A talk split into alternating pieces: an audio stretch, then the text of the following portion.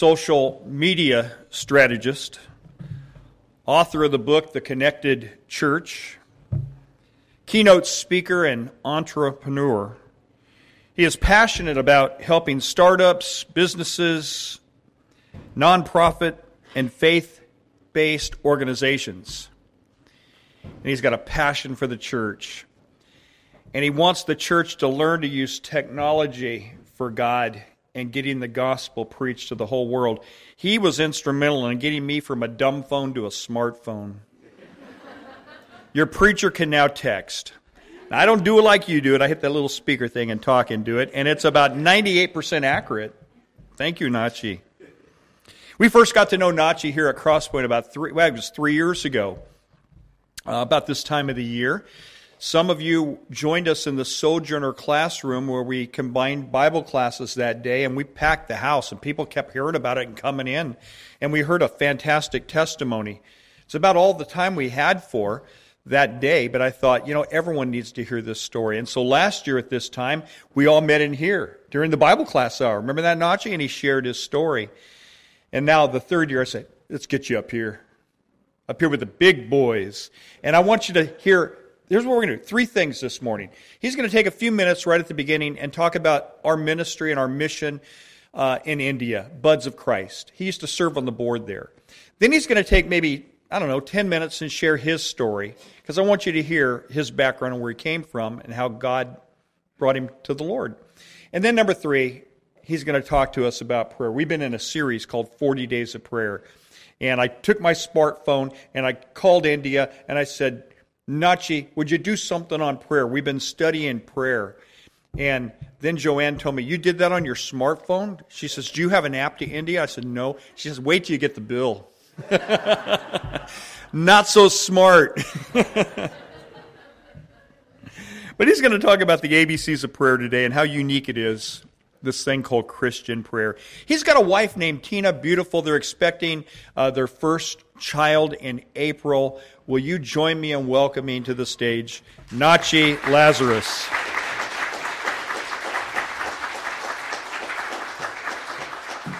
Bless you, brother. Thank you. Thank you. It's awesome to be here. I'm just going to switch this on. Okay. Um, so before I uh, go to the Word of God, I just want to, uh, Bruce, like Bruce said, uh, just want to talk about Buds of Christ. um, so there we are. So um, this is an organization that I, um, uh, that I, when they started off, I was, I was on their board. Um, when, when when I wanted to uh, think, when I was thinking about what to talk about Buds of Christ, how to introduce it to you for in just a few minutes, like five minutes, what do you say? Because there's so much going on there. So I thought the best thing to do would be to tell you why we support this organization as a family, right? I support this organization. My mother-in-law supports this organization. So I thought it would be good to um, share with you why we do that. There are, uh, it's not, there is a very specific reason we do that. And uh, one, uh, it's not it's not because J. Paul and Julie, who are the founders of this organization, are a good friend of ours. We don't support it because of that, which they are. They are good friends. And uh, I have seen Jay Paul and Julie, uh, both of them, work in the field of HIV uh, in a, in a, in very senior positions in some of the top nonprofits in India, including World Vision. Uh, J. Paul worked in World Vision, and uh, Julie and Jay Paul worked in Bill Gates and Melinda Gates Foundation, uh, literally leading the way in uh, helping Bill Gates and Melinda Gates Foundation. Those of you know they were instrumental in dealing very uh, in a very impactful way dealing with HIV in India. HIV and AIDS were becoming a very big problem in India and uh, this foundation came in and did a great job. And Julie, both Julie and Jay Paul worked there for years. And as friends, we've been friends for more than uh, 15 years. And as friends, we saw them work in this field. And really, uh, they left that, that flying, high flying career to go to a small town and start this ministry called Buds of Christ. So we really saw that, uh, that heart I mean, they could be uh, in, in, in one of these organizations leading a comfortable, uh, you know, paid work, but, but here they, they really risked everything and they followed the call of God and went and helped these children. But that's not why I support them. I'll tell you why. All these are good reasons, but the reason we support this ministry is because I believe what Julie and Paul are doing is actually a reflection or an image of something that God did when he when he thought about the idea of salvation. I'll tell you why. When when it's most of the work that they do here, you would already know, is is with children affected with HIV. Right? These are kids. And and what did they do to get the virus? Nothing.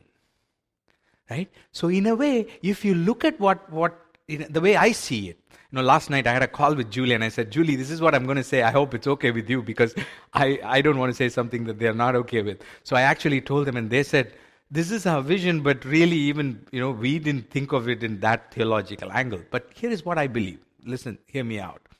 I believe as, as children of God, we all fell into sin, right? But why did that happen? Did we do anything as, as kids, like when we were born? The Bible says we were born as sinners, right? We were born into sin. But did we do anything? We didn't. Who did that? Adam did it in the beginning, right? And we were born into sin because of what man did in those days. So, and then Jesus comes and redeems us through the blood and puts us back in his place. So, in a way, if you look at it, I know it's not the exact comparison, but in a way, if you look at what J. Paul and Julie are doing in Buds of Christ, they're taking these kids who are having the virus in their body for no reason. They didn't do anything. Right? It's the it's it's somebody else's problem and their fault, and these kids are affected. And J. Paul and Julie literally they take these kids in their arm, they hug them, they give them the comfort, they give them education, they give them food and and just just redeem them from there. And and I tell you, the first time I went there, I haven't gone to their recent facility, but I used, me and uh, my wife Tina, who you saw, we both used to go to their, uh, the, the, what they called as the field. The, the field, which is basically where the kids are and the whole family is, right? We used to go there to do some training along with them. And I tell you, the first time I went, I was scared. Because you have to sit, talk, hug, you know, hold these people who have who are infected with HIV and AIDS. Right? You have to be with them. You have to you have to like just think about that, right? And I was scared. And then J. Paul had to educate me on how this happens. You don't have to be afraid. You don't have to be scared. And they edu- and then we got along. And then as we went along, we knew what was going on and we we worked with them. But just think about those children. Just imagine what they're going through, right? So they, they, they don't have friends. Their friends kind of move away from them. Their family moves away from them. And they're going to die. That's what everybody says. They look at this kid and say, You're going to die in 10 years. You're going to die soon. When? You don't know. And J. Paul and Julie go and embrace these kids. And they say, We are coming from buds of Christ and they show their love to them using, you know, the, they give them medicines, they give them teaching. And what, uh, last night, what Julie uh, shared with me is she said, these kids are actually now growing up. You know, they're writing their exams, high class, uh, you know, high school. They're just growing up and they are doing well because of the medication and everything. They're coming up and their longevity is increasing day by day. They're living for longer. And as they grow up, what do they see? They see the love of Jesus in these two people. And now these kids have started going out and sharing the gospel with others. Not only they got saved, but they go and share the gospel with others. So Julie is saying rather than we share, we see these kids. And how powerful is that? Right? You have you're infected with HIV, and then you go and say, not only I got saved, now I got saved because of the love of Jesus, which I saw in what Buds of Christ is doing. So that is the reason we support this ministry. So I, I first I want to thank you for uh, supporting this ministry. Thank you for uh, how the church has uh, chosen to stand by uh, with this ministry and uh, hold them and support them. So I bring thanks on behalf of Julie and J. Paul, and um, I just pray that um, prayerfully that you will continue to do this this incredible work that touches the uh, lives of so many little children for uh, who, for no fault of theirs, are uh, carrying this virus, and uh, and and and this is this is going to create a great impact in India for sure. So just wanted to share that before we go to the Word of God. Thank you once again. Okay, so um, uh, let's just pray and, uh, and uh, let me go into my story and also to the Word of God. Heavenly Father, we come to you in Jesus' name. We thank you, Lord. We thank you for we thank you for being with us. Thank you for the blood of Jesus. Thank you for the cross. Thank you for redemption. And even as we heard, we were we, are, we were born into sin, and your blood has redeemed us. We thank you for that. We thank you for uh, you love us and your word sustains us, Father. So this morning, as we look at your word, we ask you to come and minister to us, speak to us, and may your word lift us up. Holy Spirit, we invite you to be our teacher. Open the eyes of our understanding so that we will see things we've never seen before and understand things we've never understood before. May our lives and this church never be the same again. In Jesus' matchless name we pray. Amen. So I wanted to start with a, uh, before we go into the prayer, I wanted to start with a little um, story of how uh, I became a Christian. I come from a non Christian family, I was the first Christian in my house. So we, as a, as a family, we were very God fearing.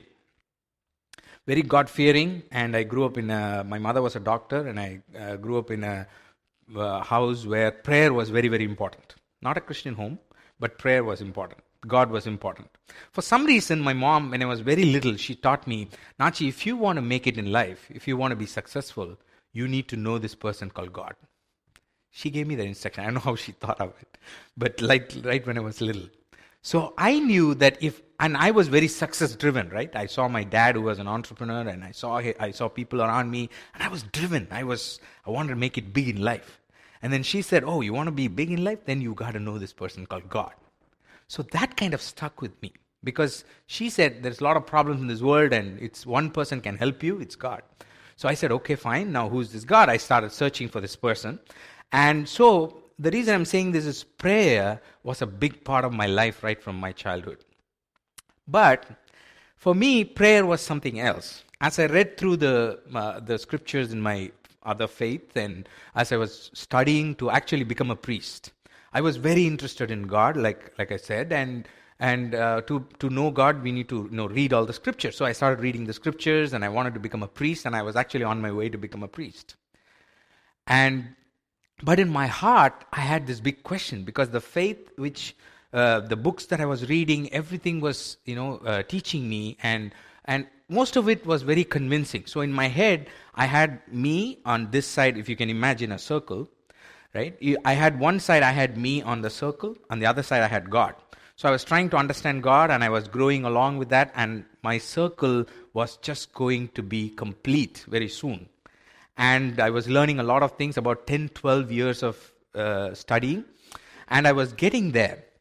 And at one point, it came to the culmination of all the teaching, the ancient you know, mythical teaching that I was studying, you know, from different books, which is supposed to be thousands and thousands of years old, all the Eastern ancient civilization books that I was studying. It all came to a point when, when they said the secret of, you know, spiritual life, like the spirituality is this. You, and when you look at everything, it comes to this secret, the mantra, they call it the mantra, secret mantra, is this. You and God are one. Basically, they're saying, You are God, right? Now, my circle, which was coming all along very well, right, understanding God, who this person is, and all that, and who I am, and everything was coming well, kind of got stuck at a point when they said, You and God are one. Now, if I am going to be God, I know the world is in trouble. because, because I know who I am, right? I know all the stuff that's going on within me. I know all the, all the jealousy and greed and envy and all the horrible thoughts I have and nasty thoughts that I have. I know them. I can't be God. But then what? Guess what? All the big guys, the smart, you know, saints and monks and intelligent spiritual gurus were saying, You are, you are God. I said, Come on. Now, I'm not convinced. I'm an engineer, right? I studied engineering. For me, I need to be convinced. For me, it's either ones or zeros. There's no 0.5 in digital, if you know. It's just ones or zeros. Your whole computer, all your smartphones works on ones and zeros. So it's either this or that. So I said, Oh, I cannot be God. Now I need to figure this out. So I started again looking and seeking, and at and, and one point, what happened? God happened. Jesus, in all my humility, I say this God found me. He came after me. And this is how it happened. I went to my engineering college and I was there and I, uh, they didn't have a place for me in the hostel. So, uh, in, the, in, the, in the college. So they said, uh, it's going to take a month or so for us to free up a room in the college. So till then, find an accommodation. So this is big city. I was, I was a small town guy. So go to this big city to study. And we didn't know anybody. So my, my mom and dad started searching for a relative or somebody with whom I can just, you know, uh, sleep on the couch. So they were looking for someone and they found this guy, a long distance relative, right? And who, what does he do? He's a pastor of a church. See, I mean, I love the way God makes things happen, right? I, I just think of it, I'm in tears. And this person, he's the only Christian in our entire large family. And he happens to be there. And he's like, come on, we have a small house, but we'll house you. And he, he just took me in his arms, and uh, it was a very small house, and it's, it's, they, they didn't have much. But this man, I saw him display the love of Jesus to me. I saw him how he took care of me, how he used to drive me to the college, and which was about 50 miles away from his house. Right? And he used to take his little scooter, which is like in India, like old scooter, right? He used to put me on that and drive me up and down. Like, why would you do that, right? The love of Jesus, these, but they never actually shared the gospel with me directly. This is the interesting part. They constantly witnessed to me without using words. They just, I just kept seeing the love of God, seeing the love of God. But anyway, long story short, I started going to church because I saw this family and I started listening and listening and listening. But for many years, I didn't really give my life to Jesus. For almost, I think, two and a half years, I, uh, yes, almost two and a half years, I went to church without giving my life to God because I, I was studying. I, want, I wanted to make sure, like I told you, uh, either it's zero or one. I, I wanted to be convinced. And one, one fine day, so I, w- I used to go to church and I used to go to uh, my other faith temples and other, other places. I used to do both. So I was like, you know, still figuring this out. One day I go to, uh, I go to church and the pastor, this was another church, and the pastor is the, talking about what? He's talking about the circle of life. And this is a picture I've had in my mind for years, right? As a young man. This, this, this circle not closing because this side it's God, this side it's me, and I'm unholy, God is holy, and they are saying I am God, and that's not working for me. Right? And I'm having this picture, and this preacher talks about the circle of life, and he says, You know, this unholy man who has all these troubles and problems and issues in his life, how can he connect with the holy God? And that was the eternal plan of God the Father. And he just took a picture of the cross, right? And he said, just imagine, take the cross, and there's this circle, and there's a gap, and you just take this cross and put it in between. What happens? The horizontal line of the cross basically completes the circle. I mean, in my head, that was, I'm a visual learner, right? I do mind maps and doodles, and that's how I learn. And for me, that, that whole circle just, just boom, you know, just made sense to me, the whole the whole thing. There was the cross, and Jesus died. He took the sin. Because I grew up in India in a, in a faith where we were so used to sacrifices. Right? Worldwide, religions are used to sacrifice. If you do something wrong, sacrifice. Cut the goat, cut the hen, or you know, whatever bird, and that, that's very common in our in our culture. So I knew, knew sacrifice. So the moment I heard of that, that explanation, it just made sense eternal one time sacrifice where the cross kind of links man and God. Now I know how I am in, made in the image of God. I'm still not God, but I'm made in the image of God. And now I understand how I'm connected to God, how I can be one with God, and I can accomplish great and mighty things. So that is the day I became a Christian. And I went back home. I told my dad, I'm a Christian. He's like, What? Initially, they thought, you know, I was in love with a Christian girl or something like that. And they said, oh, it'll pass away. You know, it's just a kid and it'll go away. That's what they thought. But guess what? It was much more than that. So I said, no, this is, this is it. I'm convinced. It's, it's now I'm from zero to one. That's what it is. So, um, well, that created a lot of problems in my house because my dad was my spiritual guru. So every day I used I have to like worship him and things like that um, because he, he, he used to teach me all the uh, you know spiritual stuff. So it was difficult. So things like that happened, uh, but but eventually everything worked out. So that is that is how I became a Christian. But I want to go back to the sentence that I started with, which is connected to our topic, which is I grew up in a God fearing family. Did you catch that word? Right? God fearing. So basically, our prayers were based on fear. Why did we pray? We prayed because we were afraid that if we didn't pray, something will happen. Or we prayed because we wanted something. We prayed because we were petitioning, you know, saying, oh, this is, this is something there, can you please do something about it? Kind of a thing. So I was, that's the kind of prayer I was used to. So there is this God who is on a pedestal right there, and you as a, this sinful man are trying to reach up to him and kind of put your requests there, and you're hoping that he'll take a look and do something about it. That, that's all the prayer I was used to for my entire life. So it was more about me as a man doing something for God and asking for these few things. That's just how I was praying. But when I became a Christian, which is what I wanted to share with you today, I realized Christian prayer is so unique. It is like no other prayer in the world. No other prayer in the world. There are three reasons why, which is what I'm going to share with you today the A, B, and C of prayer right? There are three big reasons why, there are many reasons, but three big reasons why a Christian prayer is so unique. But before I go, I just, all, I actually want to talk about the reason why prayer is important. We all know prayer is important, right? We all know. Uh, I'm, I'm, sure there's nobody in this room who says it's not important. It is important. But I want to give you, uh, I, I want to talk about one reason, and the reason is actually what I call as the strategic reason. There is a strategic reason that prayer is important in a Christian life. I'll tell you what it is. See, when God created the world, the Bible says, God made man in his own image and likeness. Right? Genesis chapter 1, verse 26 says, He took man and he, uh, he gave him dominion. Uh, God made man in his own image and likeness, and he gave him dominion. Which means basically what it's saying is, God created this world, and put man in charge of this world. Right?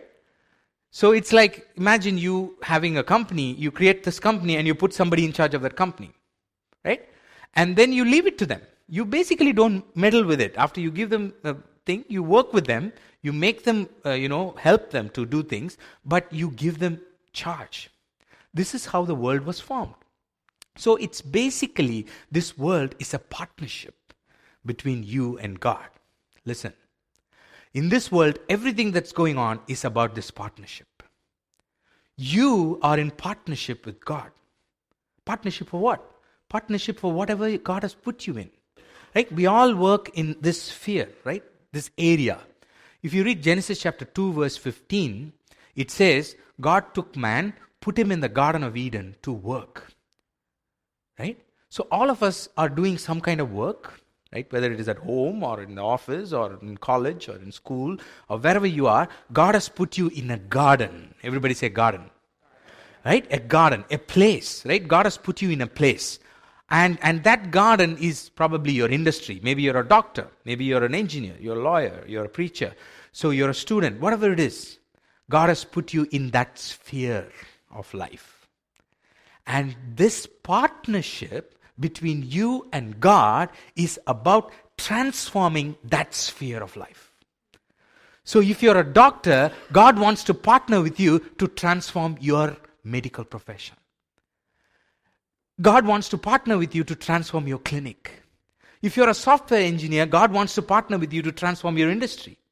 If you're a student, God wants to partner with you to transform your college your, your, your class, your friends. See, God is always in the business of partnering with man to transform a space. Period. That's what the Bible is all about. That's what this creation is all about. That's what the, the, our church and everything we do is all about. Ma- God partnering with man to transform that space. Right? And as each of us, in each of our spheres, transform our little gardens, guess what happens? The entire world starts getting transformed. So, this is the large picture. This is the big picture of what God is doing. Now I come to prayer. Now, listen carefully. Like I said, prayer, there is a strategic reason why prayer is important. When this partnership happens between this partner and that partner, what is the most important thing between these two people? It's communication. Right? What, like, what if you are unable or what if you do not properly communicate with this partner? Do you think that venture is going to succeed? Just imagine this, right? I'll give you a practical example. Let's just say Tony here, my friend, he's there. I like to always pick on him. so I'm going to use him as an example. Let's say he starts, uh, he decides to start a venture, right? And there is this big billionaire in uh, Middle East or somewhere like that, where he decides to partner with him, right? Let's say there's this partnership that's going to happen, and they're starting this big business venture. Now, what if the guy says, okay, I have all the money in the world, I have all the influence, I can talk to presidents, I can do all this, so let's get this business going, right? He says that, and then they start this venture, and then he goes back to the Middle East, and Tony's here, and then Tony has all these plans, right? He wants to do this business like that, he wants to accomplish this, and then he's, he's getting everything ready, but he, and he tries to call this man, and the man is always busy. He can't reach him.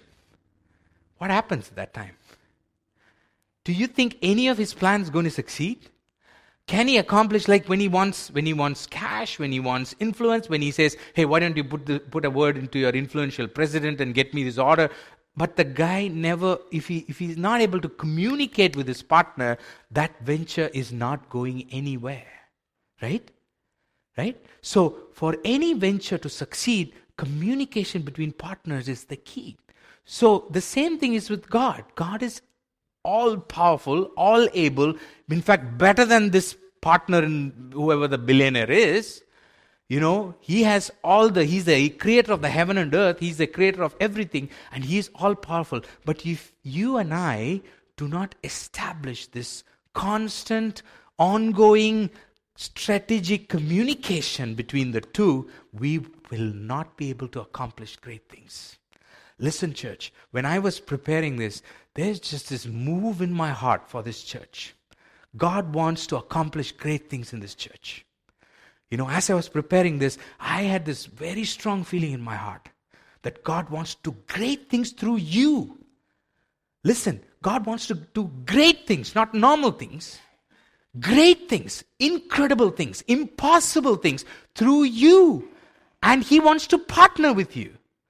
But only, that can only happen if the communication channel is clear, is regular, is constant, and it's always happening. See, there is a reason the Bible says men should always pray. Have you read that scripture? You know, when I read that for the first time in First Thessalonians, I thought, men should always pray? What do you mean always pray? Can we always pray? Like, don't I, don't I have to go to go work or do something? Is it even practical? How can I always pray? I'll tell you how you can always pray. Because this communication is not happening by email, it's not happening based on your Wi Fi connection. It's happening all the time because your partner is sitting right inside of you. You don't have to make a call, you don't have to write a letter, you don't have to. He's, he's right there. And can you always pray? Of course, you can always pray because you're, whatever you're doing, he's, he's right now listening to what I'm saying. He's right now talking to me. He's right now talking to you through this message. He, there is a constant communication. But the thing is, we need to understand that. We need to understand this, this dynamics of this communication between this great partner who is all powerful, omnipotent. Your partner is all powerful. Everybody say, My partner is all powerful.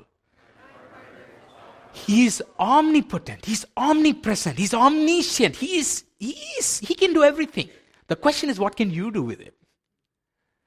You know, like I said, you've got a billionaire partner who is willing to invest billions, anybody, any billions and trillions. And he comes and says, How much do you want? I mean, if you ask me, I, I wouldn't know. I'll be like, Okay, hold on, let me think about it, right? This guy can give you how much ever money you want. What would you tell him? So here is my point. My point is this, brothers and sisters. Listen carefully. your life, what you accomplish with your life, is only limited by how much you are willing to believe. And you are willing to expand. And I believe in this church, we've got people. Oh boy, this morning, this the, the message that we heard at the men's group by Stephen. I mean, incredible, right? You've got people in this church who can accomplish great things. Young people, seniors, and you know, working professionals who can accomplish impossible. The question, and you've got a partner who can help you do that. The question is, how much of it can you use? What can you ask for? If God appears to you in front of you and says, Let's do this, what are you going to ask Him? Right? Sometimes what we ask is, is, is probably lesser than what God wants us to ask. Of course, the Bible says each of us are given a measure of faith. Right? So each of us have a calling. Each of us have a, I'm not saying everybody should do everything right? You have a calling, you have a sphere, you have a place in which you work, and depending on your call and your uh, your purpose in life, you ask what you have to. But my point is this: my point is your partner is all powerful, and what to ask him, I'm going to come to that. I'm going to come to that. This is just, uh, I wanted to introduce you to the concept of the importance of prayer from a strategic, operational perspective in church. Within the body of Christ, there is a strategic reason the prayer is kept. A prayer is not just a holy thing. You know, we all grew up with the thought saying, oh, you need to pray because that's the right thing to do. That's the holy thing to do. That's all we knew. But it's much more than that. Prayer is how you accomplish things in life through this partner, this establishing of communication with your great partner. Now I go to the ABCs of prayer. Because we need to understand this communication system. We need to understand how these dynamics work. Because once we understand, then it's better, it, it's easier for us to make this happen. Now I go to the scripture that we read earlier. It says, Hebrews chapter 4, verse 14 to 16. I'm, I'm starting from 14, even though we read only 16. I'm starting from 14 for a specific reason. It says, seeing, I'm reading from the New King James Version. Seeing then that we have a great high priest who passed through the heaven, Jesus the Son of God, let us hold fast our confession. For we do not have a high priest who cannot sympathize with our weaknesses, but was in all points tempted as yet we are, Eh, yet we are, yet without sin. Let us therefore come boldly to the throne of grace, that we may obtain mercy and find grace to help in the time of need. So, this scripture basically what it says is this it says there is a high priest, right? Jesus Christ died, rose again, resurrected, seated on the right hand of the Father. He's the high priest interceding on behalf of us.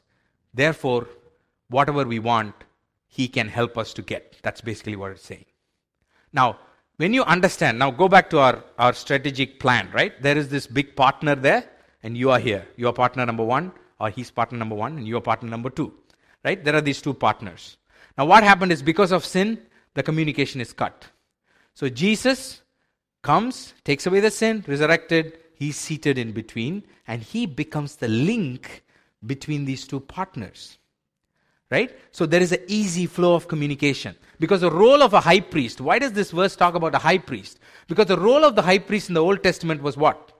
People were outside the temple, uh, the high priest was inside the temple, and there was God, right? So he was a mediator. So people couldn't go directly, they go through the high priest. The same thing is happening with Jesus. So the first thing we need to understand is Jesus is not only he's part of the Godhead, but he also has a role of a high priest. So when you pray, have that understanding. Now I go to the first of my ABC A, which is access. Everybody say access. See, you and me have access to this partner. It's important for you and me to understand this concept of access. Because when we don't understand access, our prayer becomes a weak prayer. It becomes a ceremony. It becomes a, it becomes a ritual. Why, why do we pray in a certain way? Because that's what we've been praying for years. That's what somebody taught us. No, it's not because of that. Because there's a reason our forefathers structured the prayer like that. How do we start a prayer? Heavenly Father, come to you in Jesus' name. Most of us start the prayer like that, right? Something, something like that. But we basically say, Father, we come to you in the name of Jesus. Why do we start our prayer like that? Because that gives us access. You know, this holy God, like I told you, my circle did not complete, and Jesus is the one who gives us access as the high priest. So there is a, that connection cannot happen without the understanding of what Jesus did on the cross. So when you pray in a practical way going forward, first thing you need to understand is I have access. Be practical. I'm a very practical guy, right? Everything I read in the scriptures, I like to apply and think that it's, it's something that I can work with. So from today onwards, when you pray, when you close your eyes and say, Heavenly Father, come to you in Jesus' name, imagine that you are already in that presence through the blood of Jesus. You are standing in front of the most powerful man in the world. Right? Who can do pretty much everything. Now, I mean, imagine you go stand in front of the prime minister, like in our country, or in president here, and you're there, and he says, Well, what do you want? That is pretty much the situation every time we say, Heavenly Father, come to you in Jesus' name. We are right there. The access, the access card, or what you call it, the password. Right? Access code to enter that room is already given to you. That is, I come to you in the name of Jesus. So A is for access. Everybody say, I have access. You have access, and I have access to the most powerful partner in the world to help us accomplish great things. I, I, before I go to the next one, which is B, I want to again remind you the reason we are talking about this is, is, is this. I believe that God has a big plan for this church. Listen carefully. He has a big plan for each of you sitting here. And you're only limited by your understanding of how you can make this partnership work. Right? So, this prayer is not just a spiritual holy thing that you just do because of religious reasons. It is a strategic way to accomplish great things. Great people in this world, in this nation, and all around the world have accomplished things because of this understanding. When they go in front of God, I heard a man of God who has led millions, literally millions of people to, to Christ. And he has done amazing things around the world. And he said, I did everything because every time I go in front of God, I know that I'm standing in the front of the most powerful person in this world, and I ask Him for impossible things. He's like, I dare to ask Him for impossible things. I am bold to ask Him for impossible things, which brings us to the B, A, B, C of prayer. B, boldness. Everybody say boldness. And the scripture, that's what it says, right? The 16th verse, it says, Let us therefore come boldly to the throne of grace. Now, tell me this do you need boldness to ask for simple things or for impossible things? You don't need boldness to come and say, you know, can you get me a piece of pizza or something like that, right? You don't need boldness to do that. When you go even in front of your father or your parent, you need boldness to ask them for what? Something that's that's really out of the way, right? That's really beyond what you think is normally given to you. So here is my thing. Why does God say, Come therefore boldly? Boldly. What is boldly? It's not only like understanding that you're out of sin and go boldly without having any guilt in your heart, but I also tell you there's another angle to that word bold. It's not just your righteousness, it's also your righteousness, which is a very important thing because righteousness gives you boldness. But it's also the size of your prayer. Listen, the magnitude of your prayer. You know, I grew up in a small town. I couldn't speak proper English when I was in my 12th grade, when I went to college. But when God came into my heart, He asked me, He pushed me, and He told me to ask for bigger things, bolder things. You know, things I don't even, I, I don't even know that I should ask. You know, I want to take you to this scripture to help you understand boldness. This is something that I never looked at. Psalm 37 4, right? It says, it's a very popular scripture, right? Delight yourself also in the Lord, and he shall give you the desires of your heart. So for many years, I, uh, the way I understood the scripture is I said, okay, delight in God, he will give you the desires of your heart. So you have a desire in your heart, and God will give it to you. That's how I understood it. But recently, I heard a sermon and I started going deeper, and I realized this verse does not have a comma after the word, he shall give you comma, the desires of your heart. That's, all I, that's what we, we read it as, right? He shall give you, comma, the desires of your heart. But there's no comma there. You know what that means? That means he shall give you the desires of your heart. He shall not, he's not only fulfilling the desires of your heart, he actually gives you the desires themselves. Listen, now that changes the entire way you look at the scripture. Delight yourself also in the Lord, and he shall give you the desires of your heart. What to desire for? Because coming from a small town, a little family, a minority community, I didn't really have big plans for my life. I, if you ask me, what do you want? I don't know. Maybe I just want a house and a car, you know, and a, and a little bit of bank balance and some investment, and I would have been happy. But God said, no, no, no, no, no. I will give you a bigger desire in your heart. And, and then, next step, I'll help you fulfill it. See, that's the beauty of, our God. He not only uh, fulfills what we want, but He actually tells us what to want for. So here is my question to you, my friend. What do you want? Maybe you don't know what you want. Some of you young people, I tell you here, maybe you don't know what you want. Maybe you don't even know what to ask God for. And I'll tell you, ask Him to give you the desires of your heart. Let that be your prayer. Go to him and say, Lord, I don't know what I want. Tell me what I want. That's what God told me. Nachi, I'll tell you what you want. You will go all around the world and preach the gospel. Dream big dreams. Today I have big dreams. If I tell you some of my dreams, you will be like, get out of here. I have big dreams. Oh, yeah, I have big dreams, my friend. I have big dreams. I have dreams that, that, that you cannot imagine. I, ex- I always expect the impossible. I expect the miraculous to happen. Every single minute, I expect divine connections, divine favor, divine blessing. Wherever I go, I expect dead to be risen. You know, I expect people to be healed. You know, the other day, Bruce and I, we were in the, in the restaurant. We were just having breakfast. And then somebody just walked up to us and spoke to us. We expect those kind of interactions to happen. Lives to be changed constantly. And what do you want? I'll tell you what you want. You, what you want, God knows what you want.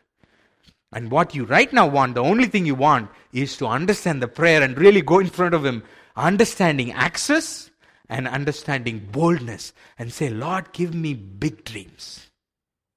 Give me dreams that are beyond me. Give me dreams that I that, that are just just outside my purview and things that I cannot even imagine. Ask that. I challenge you, you will be surprised at what God can put in your heart. He can give you dreams that you cannot even imagine. And, and why does God want us to ask for big things? I'll tell you why. John chapter 15, verse 7 and 8. If you abide in me, and my words abide in you, ask what you will, and it will be done to you. And there comes the reason after this. By this, my Father is glorified, that you bear much fruit and you will be my disciples. I'll tell you why God wants you to ask for big things, my friend. I, will tell you why He wants you to be bold in your prayer. Understand the access. Come boldly and ask for bold things. Because when you ask for bold things, God is glorified. We are not going to build God's kingdom by doing little things. Everybody can build a house, everybody can buy a car, everybody can settle down. You know, recently I had this conversation about settling down. Somebody said, Oh, Nachi, you need to settle down. I'm, you know, I said, Okay, what do you have to do for settling down? Actually, nothing, right? Literally, those of you, like, imagine common sense. What, what, when does something settle down? When nothing happens. You take a take a you know big you know handful of mud, throw it in the water, and it settles down. What does it do? Nothing. If you do nothing, you will settle down in life. Is that what you want? And if you look at the Bible, the Bible is anything talking about anything but settlement. Abraham was asked to move. Israel was asked to move. Jesus was asked to move as a child. It's movement. Everybody say movement. Ask for movement, friends. Ask for movement. Don't settle down. Don't settle down. See, God will give you a house. He'll probably give you a house in every country in the world. That's not, that's not a big thing. He can give you a house, He can give you a car, He can give you the little bank balance that you're after. That's nothing for Him. You are, you know, sometimes God, I think God looks at it and says, That's it? Is that all you want? Can't you think of like bigger things? Then you say, okay, tell me, Lord, give me a clue. What are the bigger things? He'll start giving you the desires of your heart. Imagine big things for this church. Imagine big things for your city. Imagine big things for your country. Imagine big things for your own life.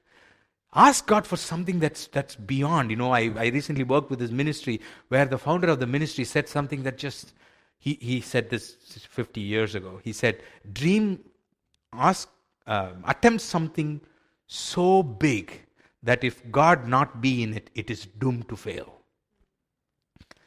Dr. John Edmund Haggai. He said, attempt something for God that it is so big that if God not be in it, it is doomed to fail. I like that. I, I like to have that kind of a vision. So that is what the B of prayer, which is boldness. Coming to the last part, which is confidence. C is for confidence. You know, First John chapter 5, verse 14 to 16 says, Now, this is the confidence that we have in him that if we ask anything according to his will, he hears us. See, the other thing about Christian life is sometimes you ask and you're like, you're not sure. Like I told you, I came from that kind of a background, but the Christian prayer is not that kind of a prayer. A Christian prayer is a prayer where you walk out of the room knowing fully well that God has heard you. Why? Because who told who gave you the desires of your heart? He gave you the desires of your heart. So he cannot give you the desires and then say, oh, no, no, no, I can't do that. That will be like not logical. See, I, I love Christian life. I love it. It's, it's the smartest way to live. He tells you what you want, and then he tells you to ask for it, and then he gives it to you. How cool is that? And he gives you all the resources to make it happen. Everything is so perfect. It's so easy. It's the smartest way of life. Right? So, confidence. Everybody say confidence. Right? You got to have confidence that God hears you. Look at the confidence that Jesus has. I love it. John chapter 11, verse 41 and 42. That's my, that's my favorite scripture. That's how I got my name Lazarus. Right? I, I didn't have my name Lazarus a few years ago. Only after I became a Christian, I took the name Lazarus because of John chapter 11. God raising Lazarus from, from the dead, right? In that, in that scripture, if you go to 41 42, verse 41 42 in chapter 11, it says, Then Jesus looked up. This is just before everything happens, right? Jesus looked up. He's going to raise a man from dead after three days. And then Jesus looked up and said, Father, I thank you that you have heard me. I knew that you always hear me. Isn't that awesome? Don't you wish that you can say that? I knew that you always hear me. God always hears you. Everybody say, God always hears me. He always hears you. But I said this, Jesus says, but I said this for the benefit of the people standing around here, that they may believe that you sent me. Look at the confidence of Jesus. Now, this is the kind of confidence that every Christian should have that whatever I ask, my God listens to me and He hears me. Why? Because in the first place, I only ask what He has put in my heart. And going back to the A, the first place, I was able to get all the desires in my heart from Him because I have the access. I have the, so that is how the sequence is. You've got the access, therefore you can go into His room, into His throne, and then have this conversation with Him Ask Him what you need to desire. Then He gives you these big, bold dreams. Then you come to B, which is now you got the boldness to ask for big stuff, and He gives it to you. And then when you walk out of the room, you say, I have the confidence He's heard me. See, that's how Jesus you know, had the confidence. Many people think, oh, that's Jesus, brother. You know, he had the confidence. God heard him.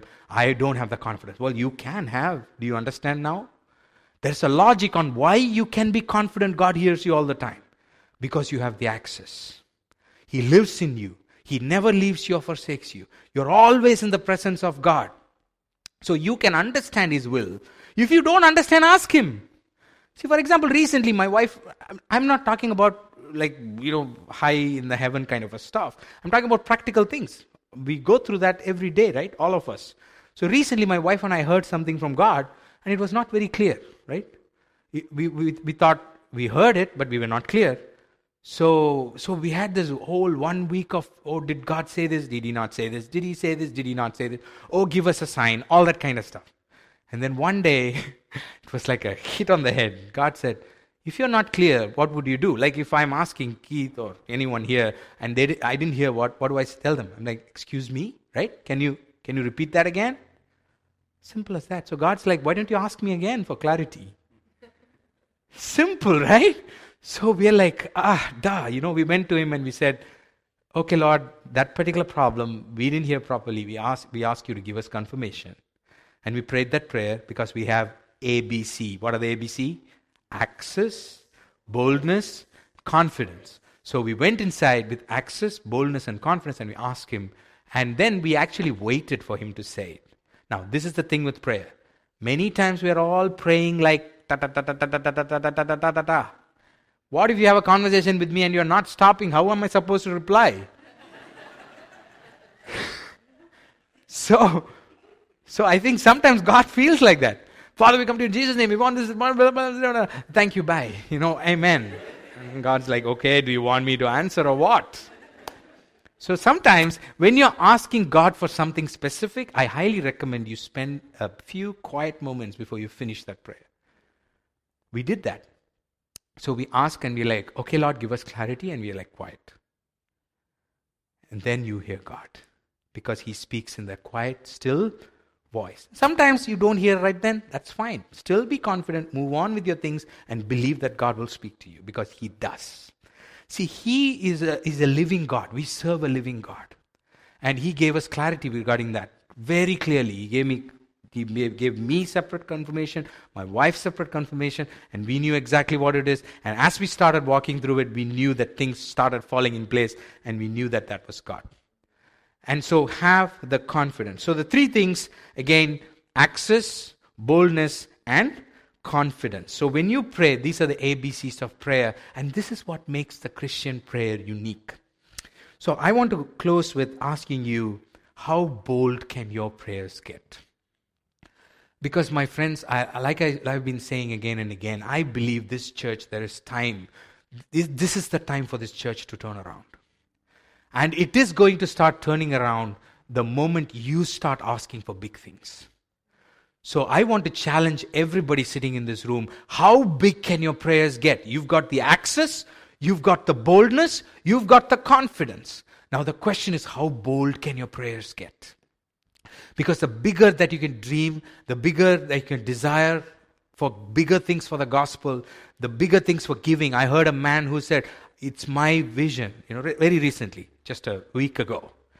You know, I met this man who, who is one of the biggest givers I have known personally. Hundreds and thousands of dollars he gives every year. Right? I met him and I talked to him and I said, What's your goal? And he said, I want to do a million dollars. He's like, he's setting his goal. He's asking for big things. What's your goal? How much do you want to give? And it's not just the money I'm talking about. What kind of uh, business that you want to run? What kind of work that you want to have? What kind of family that you want to have? Maybe what kind of what kind of ministry that you want to have? What kind of accomplishment you because like I said, when you do that, your God is glorified. When you when you I'm not trying to, you know, talk about material things here and asking you to you know, get go behind stuff. No, that's not what, I'm saying. All I'm saying is, even from a spiritual angle, what is the big dream that you can imagine? What is the big dream that you can dream? You know, God, God gave Joseph the big dream. You know, his, his, his brothers can't, couldn't even understand what he was saying. It was crazy. God gives you crazy dreams. When you have crazy dreams, when God speaks to you in a crazy way, then rejoice because it's probably, most probably God because that's what he does. He gives you like incredible, huge, amazing vision. So I want to ask you, what is your vision? And I want to challenge you and I want to give you a homework. Go home today, write down three big, big requests, prayer requests you have for God, not normal ones. I want you to dream and be as bold as you can. Three, right? Maybe you can split it into a family prayer, prayer for your family, a big one. For your work, a big one. For the church, a big one. Or giving big ones, something like that. I leave it to you, but I want to challenge you. Write it down because sometimes you hear a message like this, you're inspired, the Holy Spirit is speaking to you, and then you go back, you don't take action. That's not going to help. So go home and write it down. You know, write down three big, bold prayers that you're going to pray because I'll tell you what, you have the access, you have the boldness, and you have the confidence, and God will hear you and He will actually give it to you. Have, have, have the, but be ready, right? You ask for big ones, be ready to handle them, yes. And ask God for grace to handle them. And ask the impossible because tomorrow can be much, much better than where you are today. Right? So I wanted to close with that and I want to pray for you uh, before we close. I want to pray and ask God to open our eyes of our understanding, to help each one of us in this room to understand the ABC of prayer access, boldness, and confidence.